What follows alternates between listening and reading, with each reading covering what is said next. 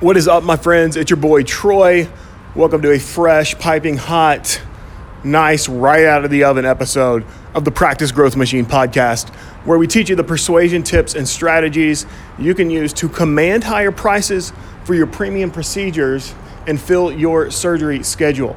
This is a in the wild episode. I am out on a walk at the moment. I uh, I like to do my client calls out walking. I enjoy the fresh air.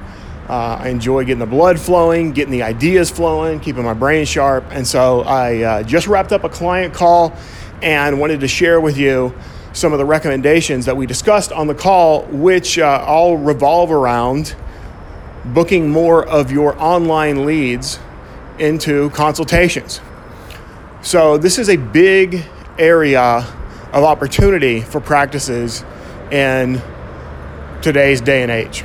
Uh, if you've been in practice for more than a few years, you know that you receive fewer inbound phone calls of people who are looking for your services, and you receive more leads coming from the web, your contact forms, your self schedulers, your online self test, your Facebook ads, your landing pages, your pay per click ads. You're getting more leads online than you're getting on the phone. Now, if you're in a spot where you're thinking, man, I just, I wish our phone would ring more. I wish more people were calling in. I understand that, and I'm with you. Uh, I, I wish that was the case as well. But the reality is, that is not the trajectory we're on, and it's going to keep going the way of online. Okay? So rather than trying to change reality and getting frustrated, my encouragement first and foremost is to face reality and then build your systems around that to give you the best chance for success. So, three habits that we're going to talk about real quick for how to convert more of those opportunities that are happening online into consultations. All right. And when you know it, all three start with the letter P. Okay. So, the three P's. Number one, you got to be proactive. All right. Proactive wins online. If you go back to the first few episodes of the Practice Growth Machine podcast, we have several different deep dives into aspects of follow up. One of those is how quickly you follow up. I won't get into all the details now, but as you can imagine, the faster you follow up with these online leads, the more likely you are to connect with them, the more likely you are to get them when they're still excited and thinking about coming in for that consult, and that gives you the better chance to do it and to get that booked. Okay? Proactive. And, and, and let's just be clear on this. I don't mean if you get a lead this morning at 10 o'clock that somebody calls them by the end of the day. That is not proactive. Okay, so if you think like, hey, well, we call them all back within 24 hours, that is not proactive. Proactive is calling them back within 30 seconds. And I'm not exaggerating, that's not hyperbole. 30 seconds, all right? The problem is that a lot of your systems are set up where your online leads come in, they go to somebody's inbox, that person's away from their desk, they come back and check their email a little bit later, they go to call, oh wait, so got interrupted, they can't call them back, right? And so it becomes a back burner issue when really the inbound leads, the fresh ones that you're getting, have to be the number one top priority, okay? So functionally, how do you do that? You got to set up some kind of an alert system. Even if it's just a text that goes to somebody's phone that says, "Hey, John Doe just filled out your contact form. Click here to call." then that's what you got to do. All right. Uh, if you've got a CRM like Salesforce or something like that, you can probably set up those alerts in that way as well. But the bottom line is, as soon as someone hits send on your contact form, on your Facebook form, on your landing page, whatever it is, that you are getting an alert and somebody is calling them back. And if that somebody is busy, the backup person is calling them back or the backup of the backup.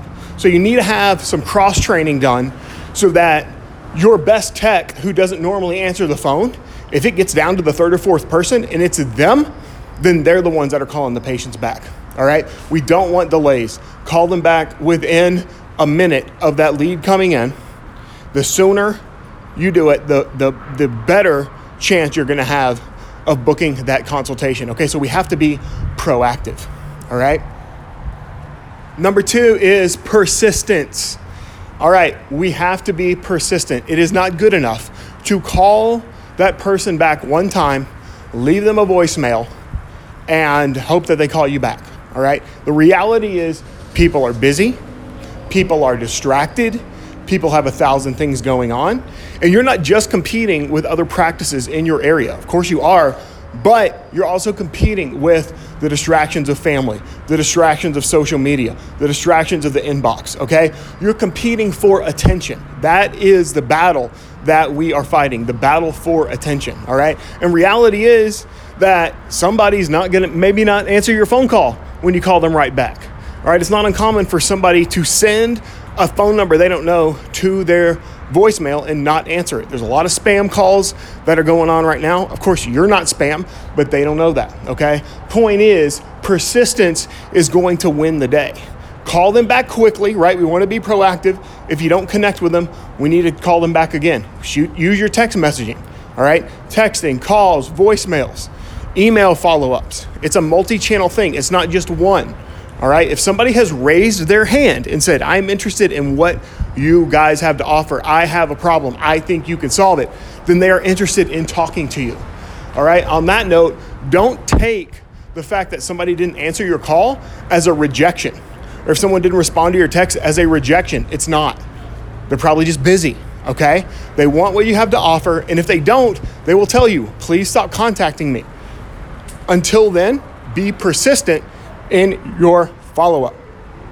And the third thing, positivity. All right, and when I say positivity, what I mean is we want to be so excited that we have the opportunity to help anybody who reaches out to us.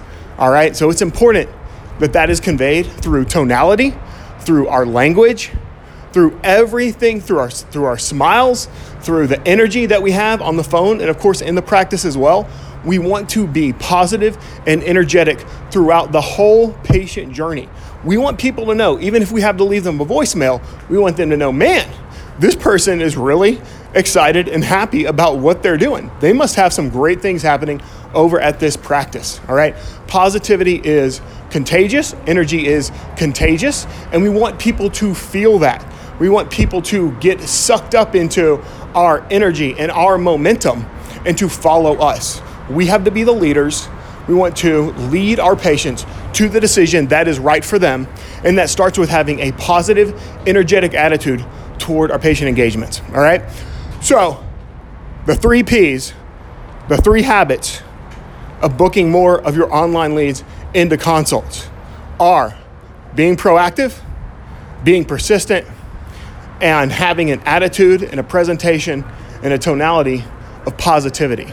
All right, do that and you're going to win those patients that are coming in from the web.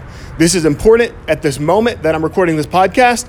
This is going to be more important in a year. It's going to be even more important in two years. This is the direction everyone's going. All right. So make sure you have the right people on the bus and make sure that everyone is on board with being proactive, being persistent, and being positive.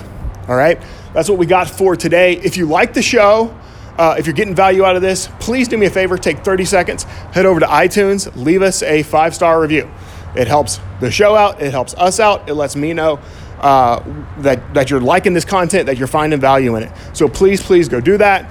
If you're interested in some resources for growing your practice, uh, templates, budget outlines, all kinds of different things, head over to troycole.com slash resources or just go over to troycole.com. There's a button right there in the menu. It says resources, free resources. Click on that thing and you'll get some practice growth tools that I know are going to help you. All right, we will see you on the next episode of the Practice Growth Machine podcast. Thank you.